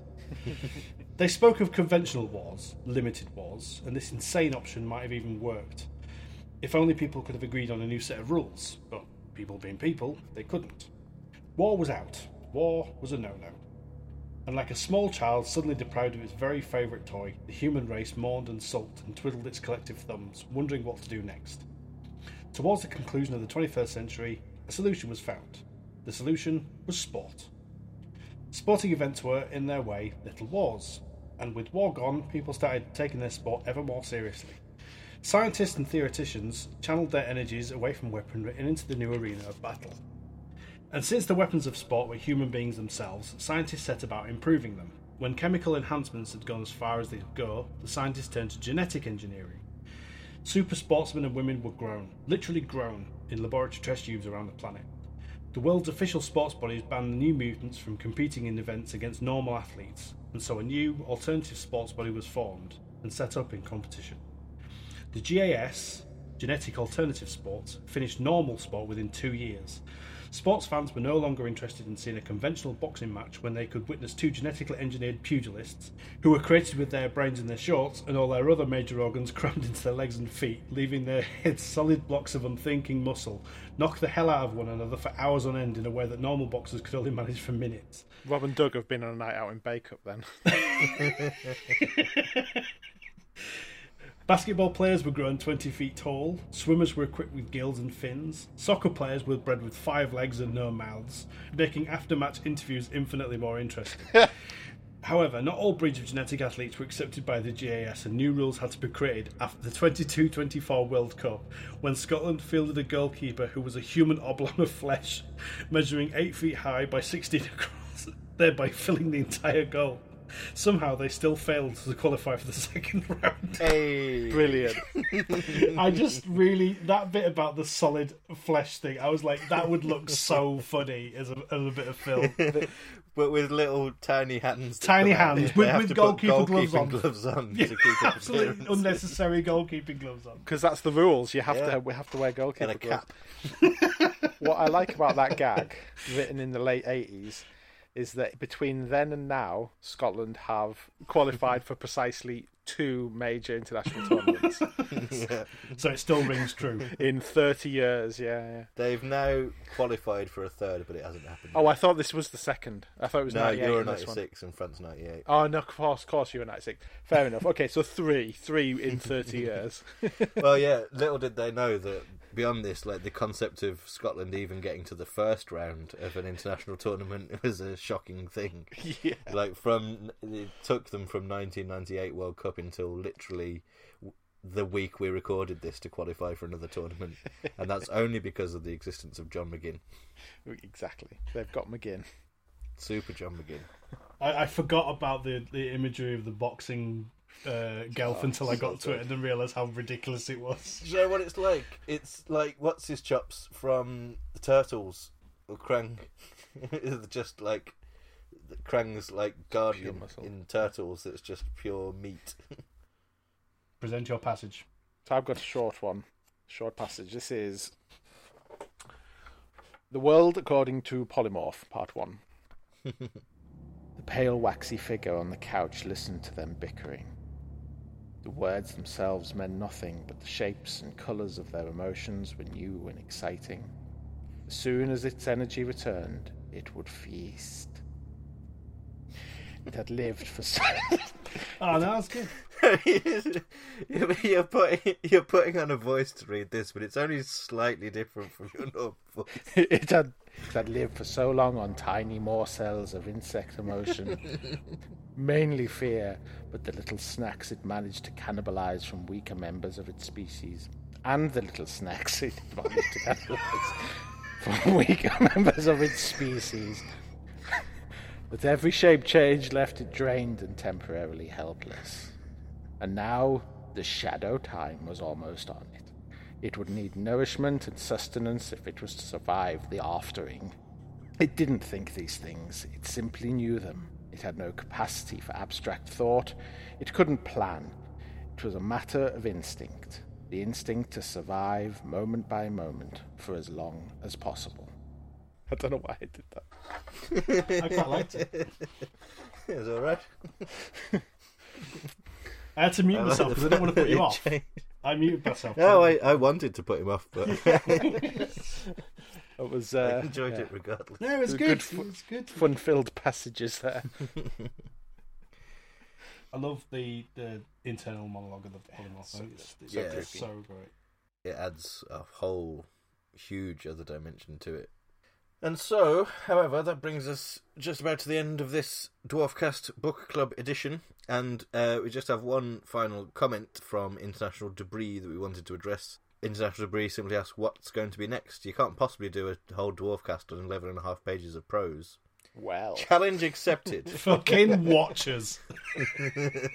Uh, no, yeah. Um, as international debris and other people have noticed, the next part of this book is really tiny. it's like it's twelve pages, but rules is rules, and so we're going to do that as its own uh, podcast. It will get its own thing. In all likelihood, it's not going to be an hour uh, and a half to two hours worth of discussion just on that part, uh, but we will discuss it, um, and then we'll probably share our thoughts about the book in general and the first two books in general Yeah, because the- there were only two Grant Naylor books, so it seems like a good point to kind of look back. Yeah. Um, but that will also that will be our the last uh, Dwarfcast that we release before Christmas and the New Year. So who knows? Maybe we'll figure out some sort of extra special Christmas themed treat to put on the end. ho ho, who knows? So yes, uh, look out for that. Uh, we'll also have details on that one about what we're doing with regards to Last Human and Backwards in the new year. But before the next book club, it will of course be the time for another commentary, and that will be the Can of Worms commentary, which will conclude our series eleven stuff. So it's like if we'd have actually planned this, it would be perfect that both Series Eleven and the Grant Naylor books are going to be wrapped up by the end of the year. But it's a complete fluke that that has happened. Uh, but we'll we'll still. We'll take the credit. So yeah, if you want to leave comments for the next edition of the book club, then make sure you read it well in advance so you've got time to get through it all because it's going to be a bit of a slug for some of you. But yeah, leave your comments on that in the thread that's attached to this Dwarfcast. If you want to contribute to Wafflemen, which is uh, the section of our commentary podcast where we answer your questions, then you can either uh, leave a comment on G&T or find us on Twitter. Twitter handle is Ganymede Titan. Okay. So this should give you an idea of the kind of person we're working with. Okay. And like we said, we'll be back next time with our commentary for Can of Worms. Uh, but until then, stay safe, stay at home, put that down, leave it alone, and just just just just behave.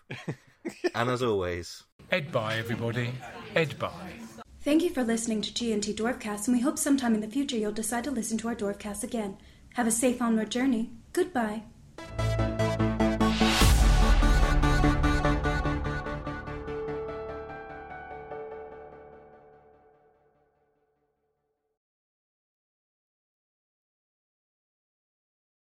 As as I was reading it out loud, I suddenly had tachyons in my head.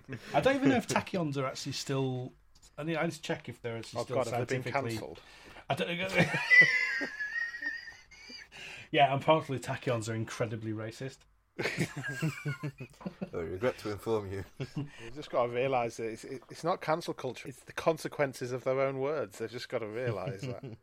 I wonder if that, I wonder if superlight particles are still theoretical or whether they have been sort of fucked off in terms of like no, they're.